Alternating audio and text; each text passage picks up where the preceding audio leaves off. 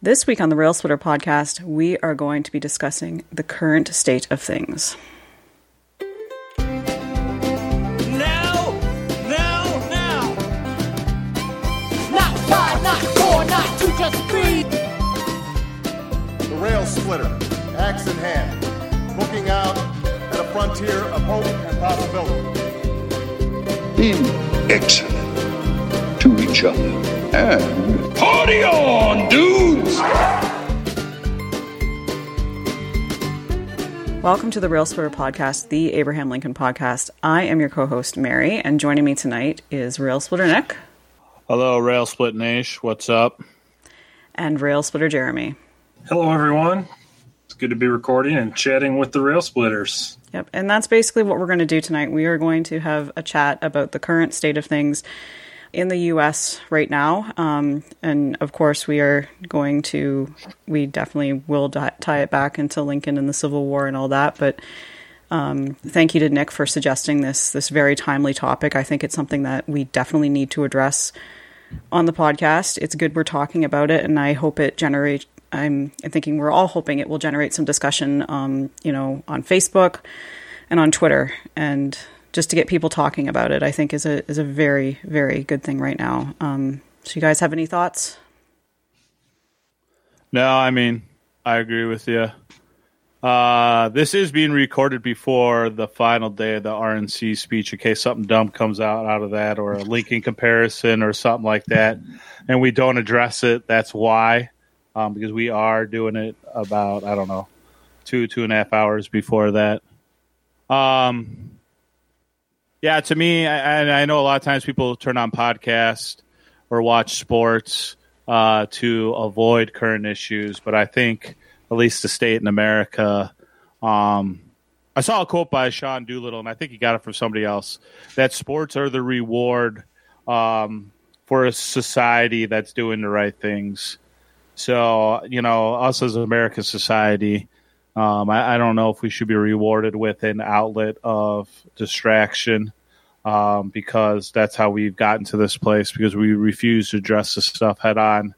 Um, specifically, I think a lot of white Americans, um, because for a lot of white Americans, it doesn't directly impact them on a day to day or never really directly impacts them because of their privilege. Um, so I, I think it's important that it needs to be discussed. Um, and I and I really think we're on the verge of probably our biggest crisis since the Civil War. Um, if you want to tie it back, as far as election wise, I mean, um, when I kind of just rack my brain here quickly, I, I'm sure some other people could probably think of some other major elections. But as far as you know, the two elections, the 1860, 1864, um, and the tension that's going with this, I, I think 2016 would definitely rank up there with those. No, I, I completely agree with you about that. It is it is the I mean what I'm seeing and I'm watching it from Canada, um, you know, just seeing it unfold, it's like, oh wow, this is the, the greatest crisis since, since the Civil War, and there's so many different like you know so many different elements to it, but it all I think my opinion is that it ties back to the Civil War. It also ties back into the assassination of Abraham Lincoln, and all the repercussions from that um, are still being felt today. I think it's still very, it's almost like a broken bone that never healed properly. Yeah, I, I agree with you there too. You know, the Civil War, we were forced to address, you know, the biggest sin in American history, uh, slavery, um, and we had an opportunity to address it and hopefully put it to bed. But we know how Reconstruction turned out. Um, it, you know, it did not reach what we were hoping for, and we. I like the analogy of a broken bone that didn't properly heal. We thought that we were doing it, um, and finally, you know, it can't be ignored anymore. The pain is too much, um, and it needs to be addressed. And I, and I think that's what we're feeling um, as a country right now. And to your point about sports as well, even they have become wrapped up in this. Even they have become political. And that's, you know, sports was always kind of my, you know, baseball, football, kind of my outlet to get away from politics and all that. And it's even become, the issues have even become ingrained in that too. And it's just, I don't know, it's, it's like, it's everywhere right now. I don't think it's a political issue. I, I think it's like a Yeah, sure. I shouldn't say I- political, I- but it's like the race. No, I get what you're saying, though, but I think it's because it's it isn't no longer a political issue. Yes. This isn't like, you know, um, should we drill in, you know, Alaska or something? Um, although maybe that's not good because of the climate, crazy weather we've had. But you know, like a political issue where there is seems to be two sides, where it doesn't seem one side has a moral, you know, um, upper hand on another side. I mean, I, I think right now this isn't a political issue. I think it's a national crisis. Um, call it maybe some people have called it, you know, a health issue. Um, racism is a health issue, you know, stuff like that. Call whatever it is. I think it's gone beyond political, and that's why you know for these NBA players, um, you know, with them being the league that kind of led the charge the other night, um, you know, that they've had it. I mean, um, and I applaud them for that too. Yep, um, I do they, too. they they took a stand, um, starting with the Milwaukee Bucks. Um, you know, the Bulls suck, so maybe you know me and boys will have to start rooting for the Bucks now. Um, and then the Brewers canceled, and the damn Cubs played anyway. I'm so disappointed in the Cubs, but I won't go down that road. So. Yeah, I, uh, I agree with with um, certainly with what you you all, all are saying. I think that um, in comparing historic eras, I, I think that it is comparable to the Civil War in that this is not 2020 is not like this anomaly where something started and there's going to be an end as much as this is the culmination of decades, you know, centuries of buildup, much like the Civil War was. You know, you could look at World War II as pot- potentially a bigger, I don't, I wouldn't say catastrophe, but you know, a bigger historic moment, a historic moment of bigger historical import importance.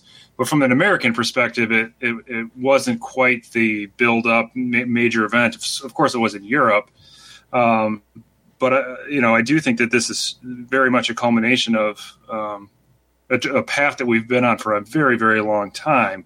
Certainly since the Civil War, uh, you know. And I've always, when I was teaching history, I always talked about everything before the Civil War um, was a cause or led up to it, and everything that's happened since is is an effect in many many ways um, with regards to the Uni- history of the United States. And I do think that um, our problem with our biggest problem in in the country with racism is the same problem of enslavement. Um, and I think what, what is important to note or to realize, I was having, I had two really deep conversations about this today, but one was the the racial, the, the racial situation in the United States is better now than it's ever been in the history of the United States. The amount of murder of black people by police is at its lowest that it's been in the history of the United States. The difference is there's technology that captures it. There's social media that gets the word out. There's a mm-hmm. little you know a modicum more empowerment that can can amplify voices that, that, that weren't previously amplified. But that's the sad thing is that everybody thinks that this is a new phenomenon of people getting murdered by police officers and it is nothing new. It is woven into the fabric of our society and it has been forever um, and the progress that we made is so small and it's discouragingly small. Looking at, you know, Emmett Till was murdered for looking at a white woman, you know, ostensibly, and Tamir Rice was murdered for carrying a toy gun, you know, and um, Jacob Blake was murdered for possibly having a knife in his car. Like that's not very much progress. Um, so, so no, we're, you know, this is, you know, when I say that we're, we're better than we've ever been, I don't say that in a positive way. Jason Blake is going to. It seems like he's going to live. Not to correct you. Or, Oh, I'm sorry. Yeah, yeah, yeah. I don't want you know us to get roasted on Facebook. Yeah, sorry. I, Where we I, get a got- detail. sorry. The parallelism, parallelism got to me. But yeah, No, I, But I- you- oh, sorry, Nick.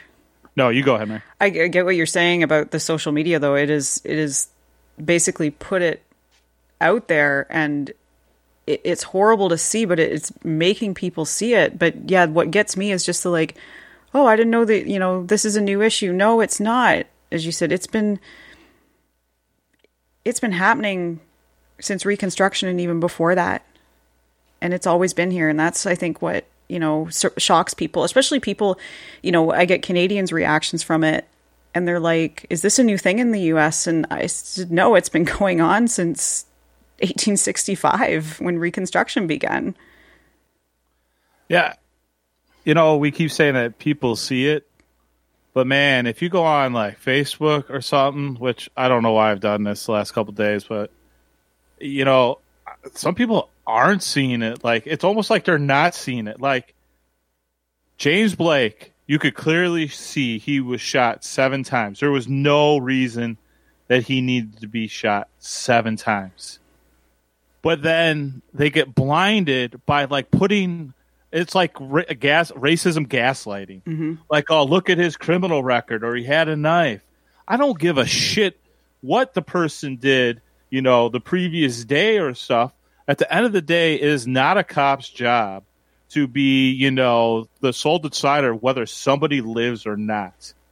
They're supposed to bring if somebody is causing trouble, which based on the video, we don't even know if any trouble was happening. Um, and then you know a knife. You know how many people in this country have a freaking knife in their car?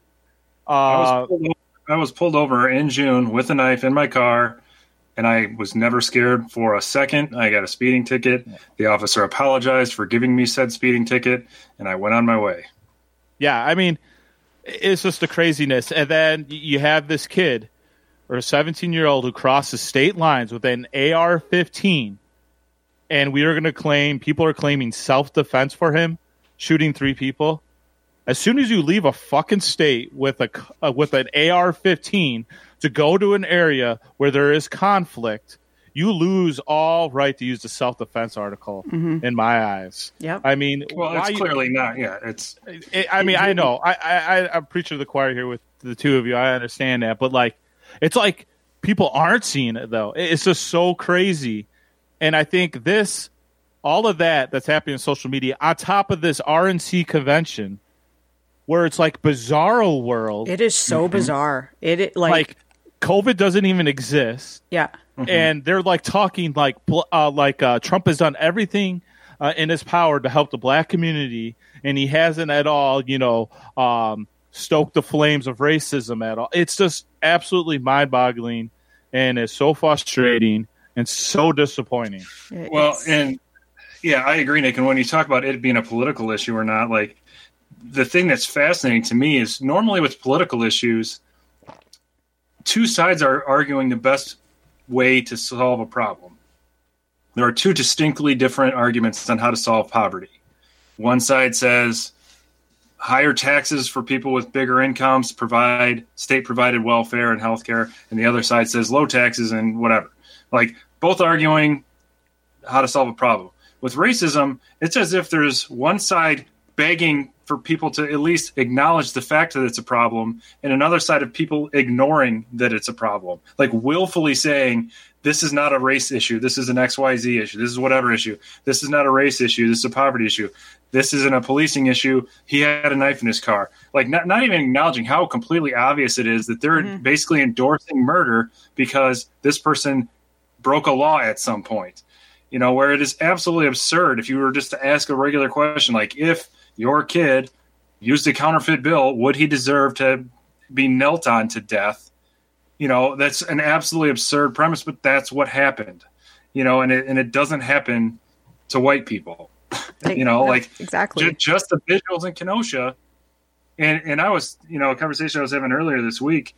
I think I think this is hopefully going to really wake people up if it's possible not to be woken up yet because Kenosha is is any town USA in many ways. It's you know I think that there's there's there's there's people who think they can ignore Minneapolis and ignore you know Los Angeles or, or Chicago, but Kenosha, Wisconsin is about as mid you know middle America as you can get.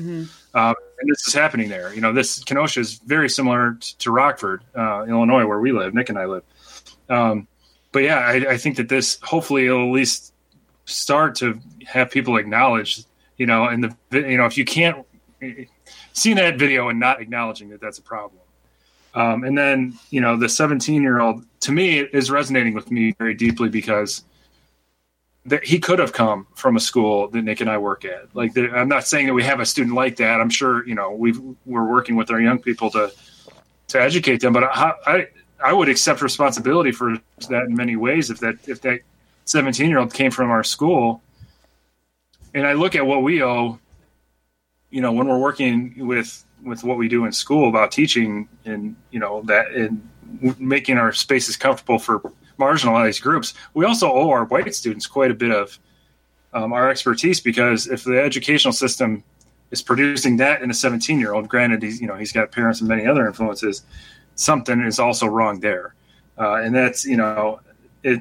I agree with, with everything you're saying, Nick, but I think the fact that this person is 17 years old does not excuse any of his behavior, but is worth noting that that's the level of privilege that white males have that they at before they can vote they can take an, uh, a semi-automatic assault rifle in front of police officers in, in, in wide, wide open spaces and go and use it to kill two people and seriously injure another and then walk right back in front of more police officers get offered a bottle of water and be thanked and then drive home.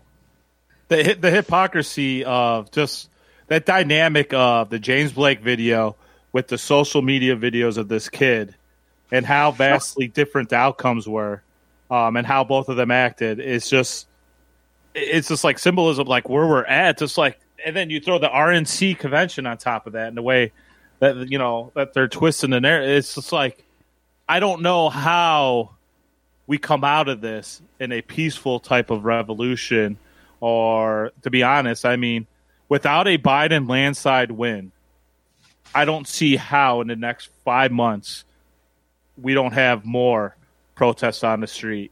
That probably won't be calm. You, you- like I, I don't see how how we get through this in in the scenario of a close election with either person or a Trump win. Because let's be honest, if Trump wins in a landslide, I mean, th- there's got to be something fishy based on all the polling and everything that's coming in. So, like, I don't know. I don't know what the media future. I hope to God, like you said, the culmination of everything. God, I hope this is the culmination of it all. I hope it is But- too. Let, let's say it is. Are we at the end of the end? Are we at the beginning of the end or the middle of the end? And we won't know that, I don't think, till November. I would say, well, real, real quick, I'll take my turn to correct you, Nick. Uh, Jacob Blake. Yeah, you, I think you accidentally said James, but um, well, I, I was talking with uh, a colleague today. Like, I think that the goal, like Biden's mandate, is actually to hit reset and go back to 2016.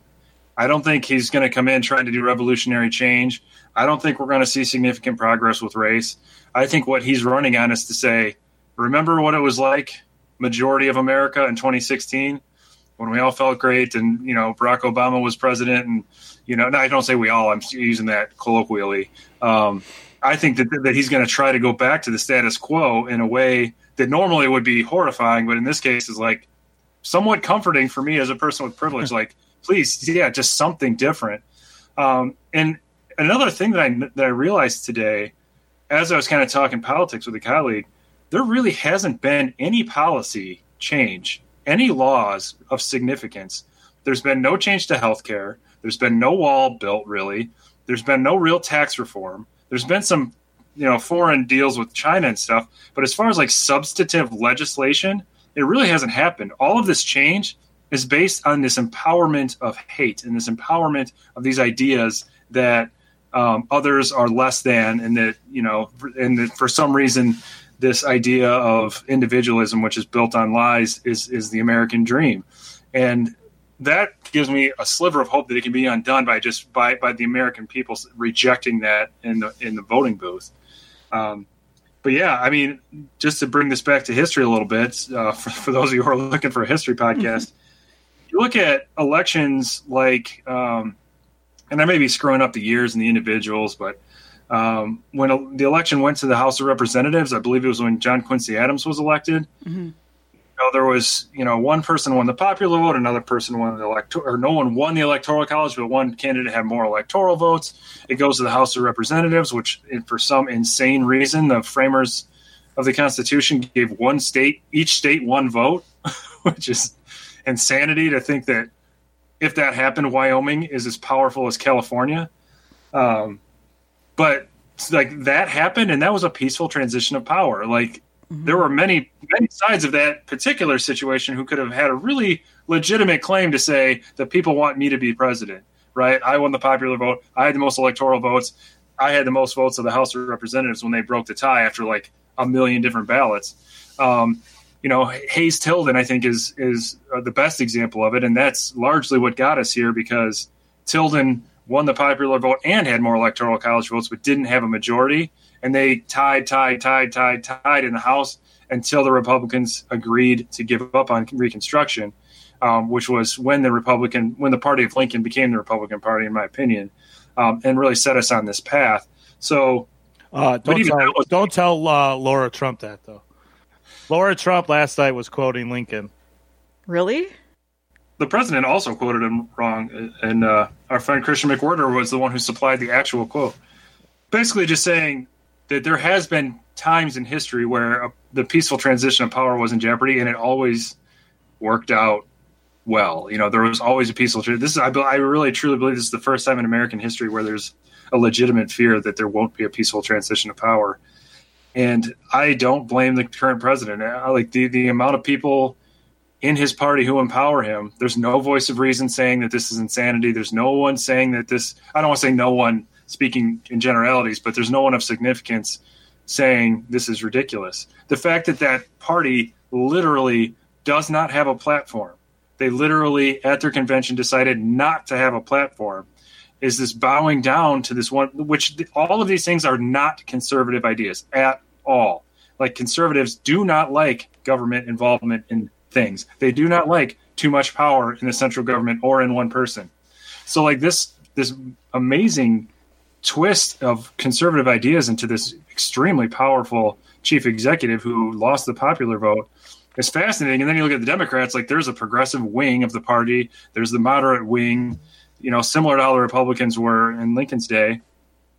Um, but but it, it, it looks like the Republican Party is turning into this monolith of blind following of the president at the fear of of his tweets, if nothing else. Yeah, I I couldn't agree with you more on a lot of that. I mean, it is truly mind-boggling. Like just when you hear like the comments. So yeah, Nikki Haley was speaking, and they played. I, I, one of the news networks played like uh, before Trump was the nominee. She was with like Marco Rubio, and they were all like denouncing Trump. And to see like how they've literally, it literally is a fear of tweets, isn't it? I mean, like it is literally they're scared of the president tweeting out their name, which is absolutely mind-boggling to me. That I don't know for a couple reasons that you could have that one person could have that much power on Twitter, and then that another person could be that fearful of a tweet.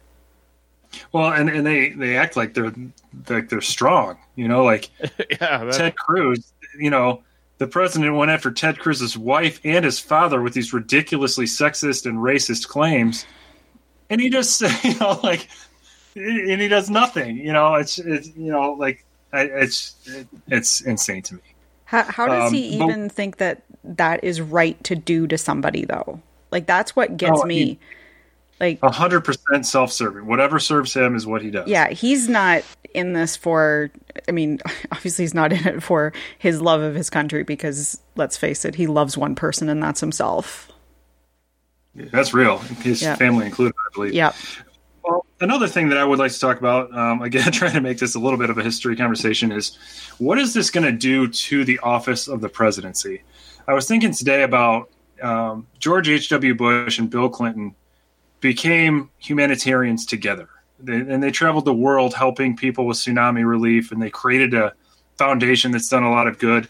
And these are bitter political rivals in 1992 um, you know, name calling, you know, very spirited rivalry.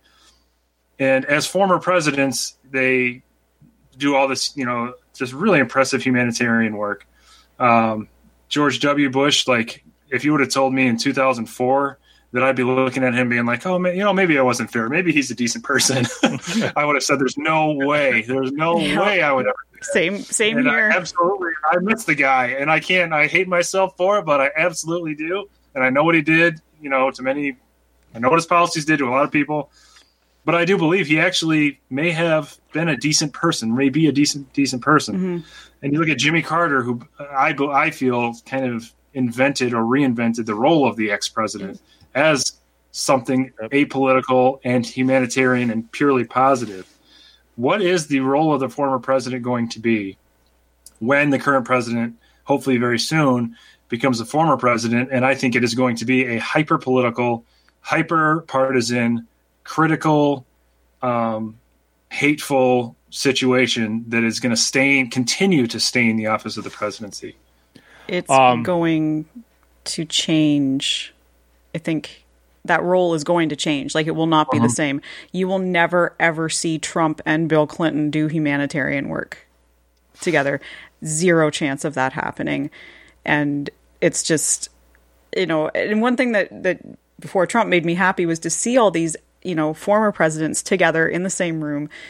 They had different views politically, but they'd set those aside to do better in the world. There is no way in hell that Trump is going to do that. None. Well, I think too. His role, a lot of this election will might determine what his post presidency life looks like, especially if, let's say, Biden wins in a huge electoral vote, and uh, Democrats take the Senate, um, and the Republicans, I think it's safe to say, is going to hold the House. Does he get to go walk away like Nixon did and not have to worry about any type of trials or stuff about the stuff that he's done? I don't know. I, I think if we get a big Democratic win, I, I think his post presidency is going to revolve around um, people looking for justice for the you know the wrongs that he's done. Now, if it's very close, um, I, I think he just continues to be an annoying voice on Twitter Yep. um, and that eventually gets drowned out um, and becomes this anomaly where the other presidents almost forget or hopefully just ignore him. Um, Yeah, that's But- my whole. I, I you know, I, he deserves 100 percent to go to prison. Yep. I would, I would be perfectly fine with him fading away. you know, Yeah. in the news, in, in the news, CNN, whatever, all of the news agencies saying his tweets are no longer news. He does not hold any position of authority. He's a former president, and we don't care. And just let him go, um, and move on. Like that, no pardon, no nothing. Just like you know what. And I'm not, and I'm not forgiving him of anything, but but that's the platform he craves. Yeah, just to Yeah. just ignore him. Don't give him what he craves. And although he didn't become president, you know, McClellan, after he ran in the 1864 election, he sort of drifts off into obscurity. You know, he is the governor of New Jersey at some point, but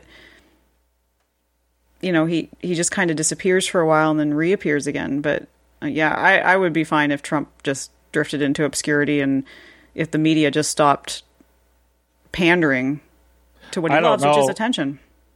dude, yeah, but Trump, like the McClellan, I don't, I could be wrong on this, but I don't feel like McClellan has the like this base that No. Trump does. Like they literally just. It, it, didn't. I, I still don't understand it. Like I, I need to start reading about psychology or something so I, I can wrap my head around it more. But like, there is a core group, and we all know this, Mm. that just like lives on everything he does. And I think, and those make up your Fox News viewers, a lot of them.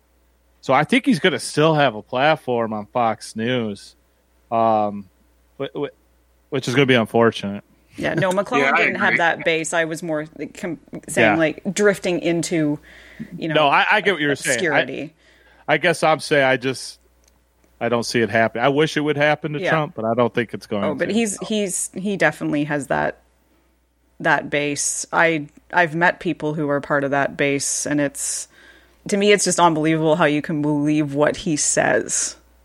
Yeah, it's, I mean, yeah, and the the cognitive, the uh, psychological term I believe is cognitive dissonance, which is basically like if you you believe you love the country, you, you know, you say your beliefs are in like you know believing that uh, being pro life and pro, you know, be you know love your neighbor, whatever kind of Christian values you may have, but then supporting a political ideology that, that is contrary to that um, is con- cognitive dissonance, um, which is happening, I believe, at a staggering rate. And you know, I had a conversation today, and to, I had two conversations today. I know I keep referencing them, but it was good for me uh, because it was with somebody who I know is a very kind person, a very intelligent person, um, and very much a conservative, um, and she very much does not like the president, but will certainly vote for him. And it's good for me because I see a lot of folks who struggle with accepting Black Lives Matter and accepting just that cognitive dissonance and that you know the absurdity of what's going on. Like they're not all. I you know I don't want to paint them all with a wide brush, uh, but I do feel that um, like I don't know the libertarian wing of the party. I guess if there is a wing, like why they don't stand up and say it is worth losing this election. We are libertarians. We believe in limited government. This is not that. You know, I think that's the biggest thing to me is this this claim that that well, I'm a conservative, so I have to support him when when nothing that he does is conservative, in my opinion, very little. And I think it's as simple as saying, put two things next to each other, if or, or the same thing, but Obama does it and Trump does it. If you'd be mad at one of those things and not both, then you've got a problem with you with with your belief system. Mm-hmm. For example, if you can't get something passed in Congress, so you use an executive order. If you feel that's an overreach of your power as the executive based on your conservative values, when President Obama does it, you have to be mad when it happens now. You know, and when you you know when you know you issue an executive order that um, or when you go out and like say you need to boycott a company based on their values if you if you think that that's wrong for one president but not another that's a problem and i see that happening all the time where it's just and and, and not and i'm not talking like trump supporters i'm talking like republican senators who were fine with the current president doing things that they were lambasting the, the you know president obama for No, I, I agree with that 100%. percent That, that gets back, I think we talked about this a couple episodes ago, this team loyalty idea um, that politics um, can turn into at time. Um, you know, you root for the team, and then you're like, oh, you can't have Dennis Rodman. He's a terrible player in Detroit. Then he comes with the Bulls, and all of a sudden, he's the perfect player. You know, something was wrong somewhere um, in your you know, thought you're not process. compromising your values on that But you're not Well, like compromising your values you know no, I. Well, the Cubs fans had this challenge with uh, Chapman when he came Yes. over. So, yes um, a hundred percent that that was a much different thing. But another thing I've been thinking about too that's kind of pissed me off is the NBA players, not them, that they were forced. I don't know if not necessarily forced, that they like they shouldn't be the ones leading the charge. Like it's not their responsibility to be out there in the forefront. Where are the politicians? Why is it that we get? I know Harris already had a speech planned today, but why is it that Biden waits till after the NBA players did to come out and hit the radio shows hard? You know, I, I don't count a one minute tweet video um, really coming out and speaking about the issue. So, and then I was having a conversation with um, somebody in my family, and I've been going to a lot of the protests in Rockford, and then they're telling me that you're just playing into the Republicans' hands. Like that's fucking bullshit.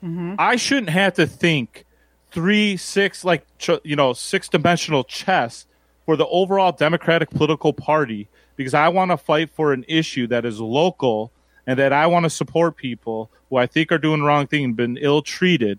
But now you're putting me in this position because I need to be the person who's like working with Biden to get this stuff. No, that that's a reflection on the Democratic Party needs to do a better job getting their message out, um, being clear, denouncing this stuff, and you know, getting out there. It's not that hard of a message to get out there against the Republicans right now. It's not like Trump makes up a new lie. We know all these lies, mm-hmm. and then finally Wallace and that other gentleman from Vice TV, you know, they come start grilling him. We could have done this two years ago, mm-hmm. grilling him there.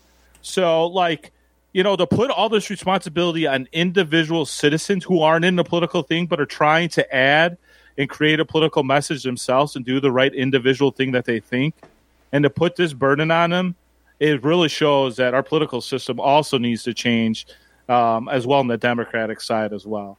And, oh for sure for sure and that, that really bothers me. And thank God for the NBA players stepping up and doing it because they've helped change the narrative. I know a lot of people are saying, well, maybe they don't make it. They completely changed the narrative this week because the Yeah. Republicans were grabbing the narrative and they were spinning it as, you know, these cities are chaos crazy, which is a bunch of bullshit too.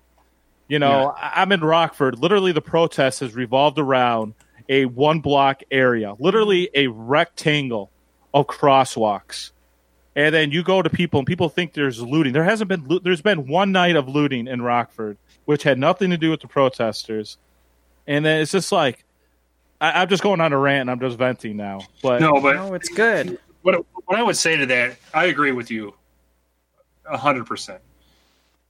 I I'm thinking about like Lincoln and abolition and enslavement. So like, had he run in 1860 as an abolitionist candidate, he would have lost. He probably would not have. He wouldn't have. He wouldn't have gotten the nomination. The nomination would have gone probably to Seward, um, or you know, or maybe even like you know Blair, somebody you know a little bit more of a minor figure at the time, perhaps. But he was a moderate, um, or at least viewed as a moderate. Um, and I think we've made this. You know, I've made this argument several times on the show that the reason that he was so successful was because he was a political genius, right? Like he knew the steps. And I always compare it to Obama and and gay rights. Like I don't believe for a second that that man ever was against gay marriage. Maybe when he was a teenager, maybe. But he ran in 2008, which, you know, it seems crazy now. It seems like unfathomable now that Barack Obama ran for president saying that he believed that there should not be marriage protection for, for same sex couples. He was non committal at best, against it at worst. And by the end of his presidency, that that part of equality on the legal side for marriage happened in the United States. So like I don't think Biden is this is the political genius where he's like where he knows endorsing defund the police is too volatile from a political standpoint to get anything done. But I do think that there's something to the argument that politicians sometimes, and I don't agree with it. I think it's wrong, and that's why I could never, I don't think, be a politician. But you sometimes have to compromise, or at least hide, perhaps, your true beliefs if you want to get something done. Mm-hmm. Because if you say, if you came out and said we need to completely dismantle the police departments and rebuild it in something that provides mental health care, provides de-escalation strategies, has racial equity consciousness, and isn't, and they don't have quite the authority to use deadly force, whatever the system is. That's a non-starter. You're not going to, you know, you, you- like I agree with that. That has to happen. You will not get elected, and that's a moral conundrum I- because I don't want to vote for somebody who's going to compromise their values. But moderate candidates and centrist candidates uh, on the Democrat side get elected. I, I I get what you're saying, and I agree with it. I, I think what's they're all interlinked, really, is, is what it is. Because if there weren't those abolitionists, the hardcore abolitionists, uh, you know, the Stevens, the Sumner in Congress, you know, maybe Lincoln doesn't get pushed as far over that we need him to to do. You know, um, so they, they kind of play a role in everything together.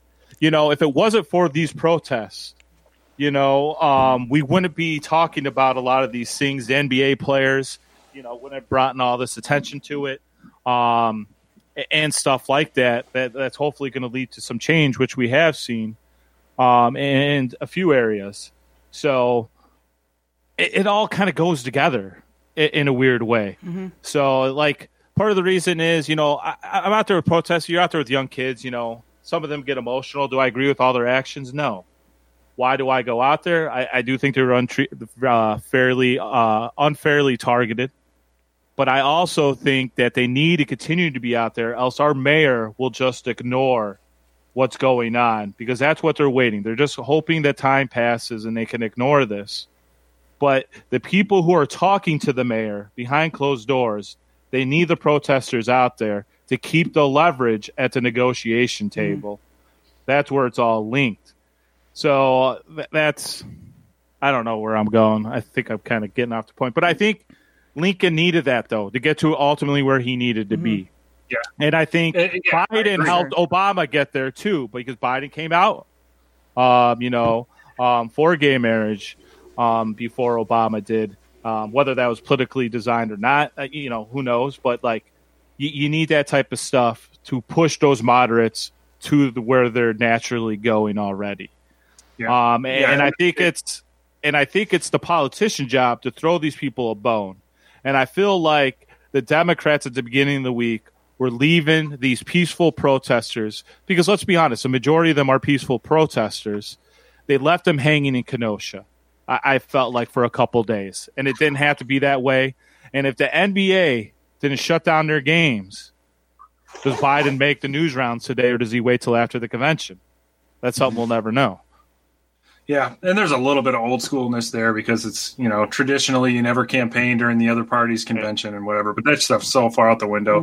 But I think your, your your point is well taken that that your your AOCs and your Bernie Sanders pull pull the party in that direction. But if the party was in that direction, it, it, it or was all the way over there, I don't think progress gets made. No, Um, I, and I, wonder- agree to that one too. other- yeah, one other thing I'd like to bring up is looking at John Brown. And John Brown's what he did at Harper's Ferry. In his in his mind, he was probably similar in mindset to that 17 year old who murdered two people. Mm-hmm. And I don't say that to equate the two. What I what I'm saying that to mean is like I think that the the the racist sentiment is so deeply ingrained that they don't. It's not that they feel that a certain group is inferior. They feel that they are superior. That, that they have a moral superiority, and that and the ability to do this. Now, I, I I don't think that they're even close to the same, but like I think in their own heads, I think that they do think that they're the same. I, I think that they think that they're like that. John Brown or something like that. You know, where it's this is not any sort of civil disobedience at all. Um, I mean, he went up there saying that he was going to protect. He was going up there to, to protect the businesses, um, which last time I checked were not humans, um, or or in need of protection. But I'm going to resist from going down that road of the property And- and versus that- life that- argument. that- That's, that's so stupid. yeah, I'm not. I'm not equating the two, but Yeah. I'm, I'm equating like in his, I, I believe in their heads they feel like, you know, you look at Charlottesville, like they weren't like the hoods have come off, like they they weren't acting as if they were trying to subvert something, or they weren't acting like they were proud and strong in their beliefs, and they walked knowing that they had the privilege and the confidence to do so, and they were shamelessly rooted in that hate. It- but in their heads, it's real. It's it's it's it's you know like I mean they they feel that it's right, and it's a lot different than like a criminal who knows it's wrong, and it's I believe much more dangerous.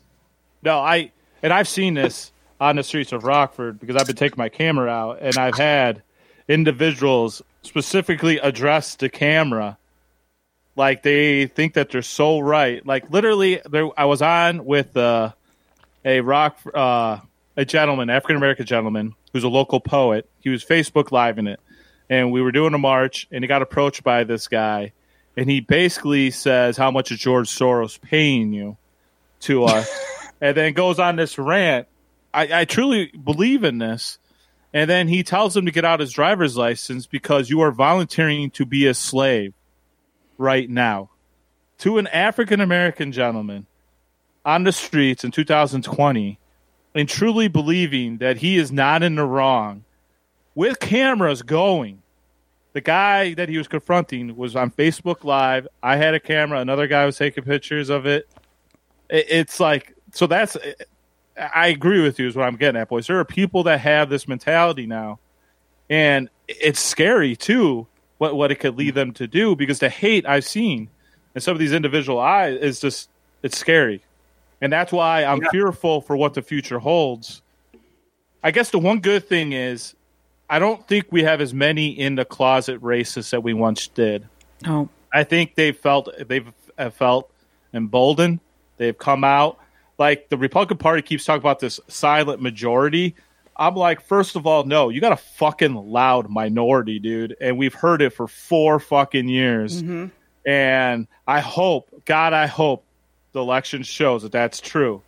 Um, and then they could just start, you know, to be drowned out by the others. I, I agree with what you're both saying about it's just that they do feel superior. It's ingrained in them. I, I used to think until about four years ago that it was just like, you know, kind of what I would consider to be like the older generation, I guess. I, there's probably a different term I could use for it. But, but people like, you know, my parents' age that grew up in a different time and I was kind of like, okay, that's just them. But no, I see young people. It's the young people that have that. And it's not right that the, like, you know, any generation of any age has that kind of attitude. But, and I see it here in Canada as well, especially where I live, which is pre- predominantly white. And like I have seen racism in my own town. I've witnessed it. It's horrible.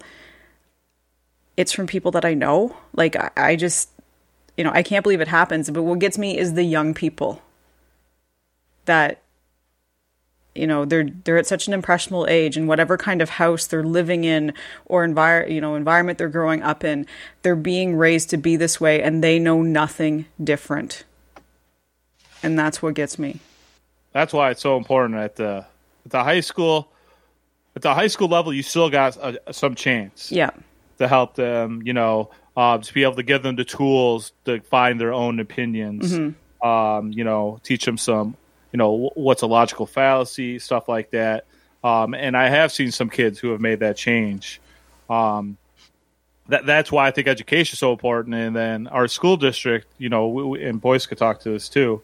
You know, we, we've worked very hard on making it um, better, uh, especially in the history department. That we're doing a better job of teaching, not you know, white American history, more of a true history and accurate history from multiple perspectives.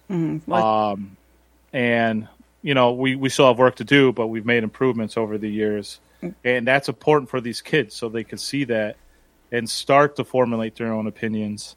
Um, and then if we do have somebody like the 17 year old when he enters the high school, hopefully he has been enlightened, um, and you know he he's now being judged not by what he's. I always tell the kids create your history. You know what I mean? Don't use somebody else's history. Study it yourself. Put together what you think the history is from accurate sources, multiple sources. Just don't let somebody tell you what the history is. That's where we get in trouble in America. I- Um, Yep. I- and then and that's just what I see as the, the biggest evolution in education, which which is what does give me some faith in future generations. Is that when, when I was in school, of course, the lesson was that racism was wrong, but the lesson was also racism was drinking fountains and white parents not letting their kids play with black kids. And that, that was the beginning, middle, and end of what racism was. And then Martin Luther King had a dream, and then you know we don't have that anymore. Um, whereas I think now we we we name it, uh, we we talk about it, um, we lean into it, um, and and we're thankfully in a system where parents do complain often, and we can we just kind of handle that. Um, but I think we're we're trusting kids to young people, teenagers, high school students to to be the thinkers that they are, um, and to think for themselves, and you know get past the you know just because a black kid's on your football team doesn't mean you're immune to racism. Um, and I think that we're coming, we're, we, we've come a long way. Um, and really looking at generational trends, I think that we're 10 to 15 years away from hopefully having our politics being left and center left. Because, you know, I remember when we were, you know, a generation ago, like when I was first voting and, you know, maybe in my early 20s, the older generation was solidly Democrat because it was the New Dealers, right? Like that that, that Great Depression generation. My grandmother, who was, I loved her, she loved me dearly, but the the she she had she was a race she had some racist mm-hmm. tendencies, big time, you know. And I'm not forgiving that, and I'm not saying it's because of her generation, but you know, but like she would have voted for any Democrat. It didn't matter who it was because of Franklin Roosevelt, right? Well, now we've got the Reagan Republicans are are that generation, I think, and older folks now are largely Republican when they were like reliably Democrat. When they, um, you know, no longer vote, when they're, you know, when, when that generation is passed on, I think that you're going to see, you know, the the generation that we grew up with, and then you know the the Clinton era, you know, moderate types are are going to embody that where the older voting, largely the older voting core is going to be moderate and people our age are increasingly liberal and i hope that the younger generation is even more so and I, and I believe that they will be so i do think you know like dr king said the you know the arc toward history uh, or the arc of history is long but it bends towards freedom i think that's true but it's it's not feeling that way now that, that's what I don't get about the Republican Party because I, I agree with all that. In the long term trends, we're just going to become more diverse demographically too. That's where we're trending. Like, what is like they don't think long term at all right now. um, the party members, or they're just hoping that this was just a four year phase, you know, and they could continue to stay in office and weather the storm. Maybe that's their goal, but the Republican Party um, is in some trouble uh, unless they really start to change, or I guess maybe they're just counting on Trump becoming, you know, um, I don't know, dictatorship, monarchy, whatever they're striving to do. Oh, that's scary. Um, maybe this means like you know, if he loses the election, I hope he does. Maybe this means a restructuring of that party of their values. But But I don't know even then because you remember when Obama won, that was the talk with the Republican Party. We need to get more diverse. We need Yeah. to be able to. So they've gone completely um, backwards. Like they've gone, like all these wounds have been reopened, and you know, the, just that broken bone analogy that never healed properly. Like it's just like all this stuff has be, come to the forefront. You know, and I'd like to think that maybe we can look back in in twenty years and say, okay, it was horrible. We got through it, but now we're healed. Yeah. Well, the, the problem is their attempts at diversity are finding people of color within their party and pushing them to the forefront, which Yeah. in, in and of itself isn't a bad thing. That's they should; those voices should be amplified. But if you don't change your policies, you can't just take the same number of people and say like, "Well, look at our party now." Mm-hmm. Like, yeah, they were there before. now you're paying attention to them, which is good. You should. But if you don't change your policy, you're only going to have the same, you know, the same base of people that you had before. You're not you're not building a coalition. You're you're trying to tell you're trying to show people like, look look at this person. Like, don't you, you know? And then you, now, now you're engaging in tokenism, and and it, it becomes very problematic. And then we need to get other people to understand that these policies that we need to change the institutional racism that exists um in society, you know, um, and the history of it that's really, you know, caused this division, um, which COVID exposes more than anything, in my opinion, is the institute the legacy of institutional racism. I mean, when you look at the deaths and the people who are affected by that and impacted at a greater level, Yep. holy smokes, man, the statistics are mind boggling. Um, I mean, it's just crazy to think that Pence basically said last night that there is an institutional racism. There's not implicit bias in our system. And I just don't know how you can say that. Yeah. When you look at all those statistics and you look at that stuff and that doesn't bother you, then black lives do not matter to you. If that doesn't bother you, then black lives do not matter to you. And, and that's really what I think some people need to start thinking completely agree about that. Like it it's just it's you know standing up there saying that stuff last night and it's like how can like how can you say that when you have the hardcore evidence that it is completely otherwise? And again are they just pandering to this core loud fucking minority that they have that are to believe every word that comes out of their mouth even if it's a blatant fucking lie? Yeah. And how about Pence? Making it seem like Indiana's the home of Lincoln. What the fuck is oh that? god The- Did you see that, boys? Did you see that video? Uh, I uh, did myself a favor and I took a little time away from listening to assholes talk on TV. So Well, I did not. so. It's hilarious. First of all, it reminds me of like a like a parody video because he's like talking to all these people that benefited from him. And there's one point where he like rubs a little kid's head, you know, like messing up the hair, like the whole part. Uh, basically, it was to claim like Indiana is the home of Lincoln a little bit. I don't know if that's what they meant, but It was a home of Lincoln. yeah, Illinois is the home of Lincoln, and I don't care where our rail splitters live or think. That is the truth. Kentucky can call it the birthplace, you know, or you can even say, uh, you know, the Lincoln childhood home. We are the land of Lincoln, and you can't deny it because it's on our license plates. Oh man, that that Pence video. It's kind of worth watching for if you want a little chuckle. I have just been kind of like I haven't I've read a couple news stories and Jer has told me a little bit about it, but I've been I didn't need to be angry today, I guess. I know I need to stop watching. I, I, didn't want to be angry. That's a right choice. It really. Is. I'm angry enough about some of the shit that's going on, um, not just in in the U.S. but in my country too. Like it's just it's like okay, enough is enough. I'm not trying to ignore the news, but I still follow it. But sometimes it's like okay, I for the sake of my mental health, And then dude, he ends his speech. It was like the total Veep moment. Make America great again. Oh, of course. Again.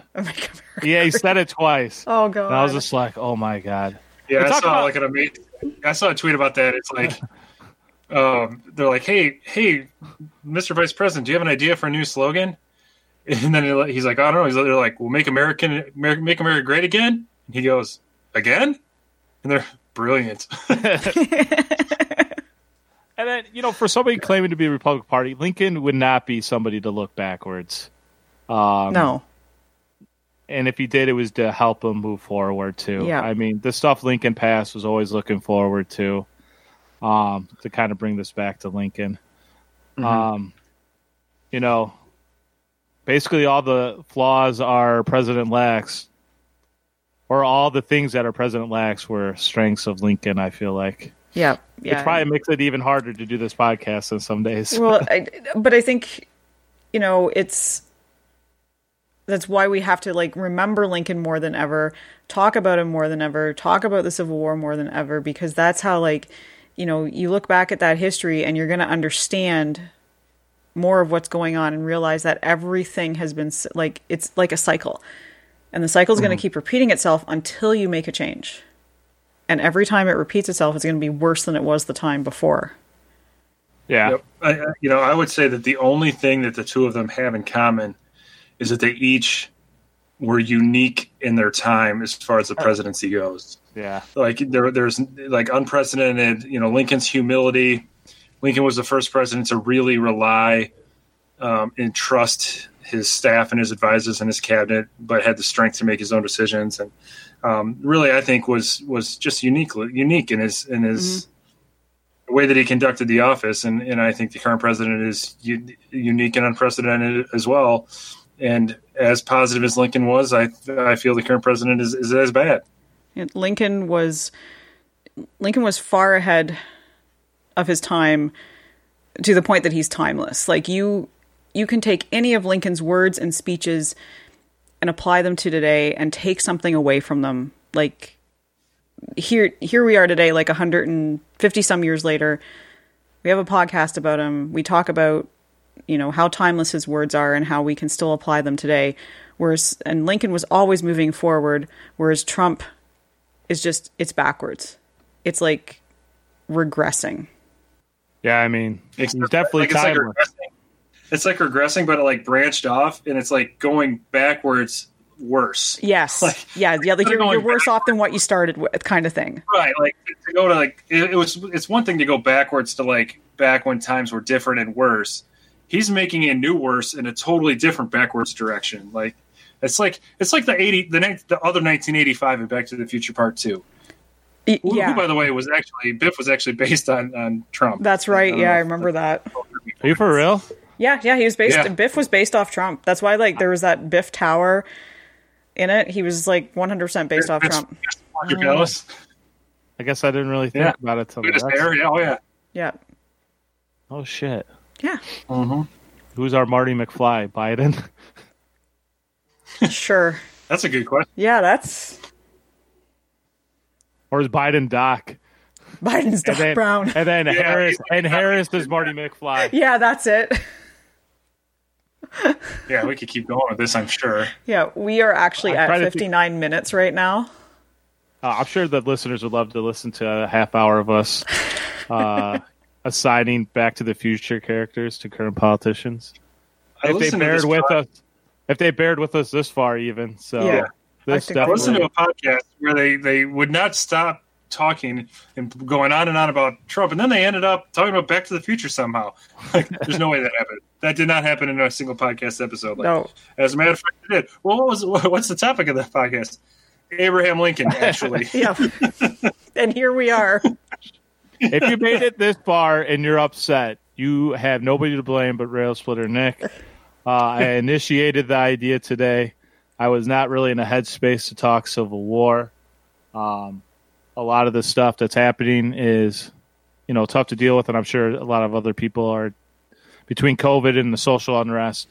Um, definitely been tough at times. So But I appreciate you guys for uh, agreeing to do it. So, um, A lot of f bombs. I apologize about that to Boyce's mom. I know she listens. Miss Boyce, I pro- apologize for the f bombs. Mrs. Boyce, I Uh, apologize too for the f bombs. I usually don't. I usually try and stay a little bit more not dropping them, but I did tonight. So I think next week we'll be back to Civil War, um, unless you know something crazy Yeah, I think- happens. I hope not. Yeah. To our listeners, yeah, thanks for bearing with us, listeners out there. We promise we'll have the Lincolniest Lincoln episodes coming up soon. um, but of course, we'll talk about you know elections and those things too, and um, we got some other things that we've got in the works as well. So I think we got some good stuff coming.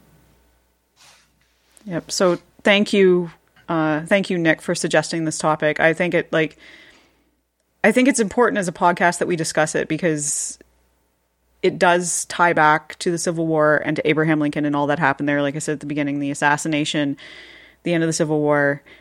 It is completely why, you know, it's one of the main reasons that the situation is happening today. So I think it's an important issue that we address. And um, so yeah, thank you. It was awesome listening to the two of you and your thoughts on it too. No problem. Yeah, enjoyed it. Thank you. So are we wrapping up for tonight then? I think Yeah. so. Okay. Um our weekly features, I was thinking I'm just doing this on the fly right now. I was thinking maybe just just doing them doing this episode without them because this is extremely special kind of episode um that we just did. So Shout out to Christian McWhirter. If you follow him, he did uh, fact correct somebody using um, a Lincoln quote wrong. So So you know, in other news, Nick and I came to again with the same same same thing to talk about. So I, I was just seconding what you brought up earlier. So we Oh, had okay, some that- type, yeah. so, just so we had some type of end feature. yes, yes. Yeah. because we should have an I end feel like. Mary was struggling there, so I was just trying to. oh, I'm with you. I'm I was like, you. do we do it? Do we not? this is how prepared we always are. We'll bring it back. We'll bring them back um, at eleven next week. Spinal Tap will turn it to eleven next Yeah. week. That's right. That's right. Yeah. Well, um, any parting thoughts? Well, if I could talk a little bit about politics, I, I hope you guys would listen for a second. no, I don't have any. Parting. No, just say for bearing with us if you listen. Hopefully, you got something out of this. Um, hopefully, not a lot of anger though. Yeah, and and please, you know, when you listen, like, comment on Facebook. Like, let's get a discussion going about this on the Facebook page, um, or Twitter as well. Like, just any of the platforms that we are on. I think it warrants a discussion. I think it's good for us all to talk about it and just see what other ideas, and you know, might if you're feeling frustrated about it, it might help you just to write some stuff down too, even if it's in a comment on our Facebook page. So yeah, feel free to. We have a very like open, welcoming environment over there with many great people. So if you haven't liked our Facebook page yet, please do and come on over. Everybody's welcome there. All right. And if there's nothing else, I guess that will wrap up our episode. So thank you again for listening to us. Um, thank you, Nick and Jeremy, for all your awesome insight into what is happening right now. Um, and we will definitely be back with you again very soon with Lincoln content and history. And so until that time, keep walking the world with malice toward none and with charity for all. And we'll see you all again soon.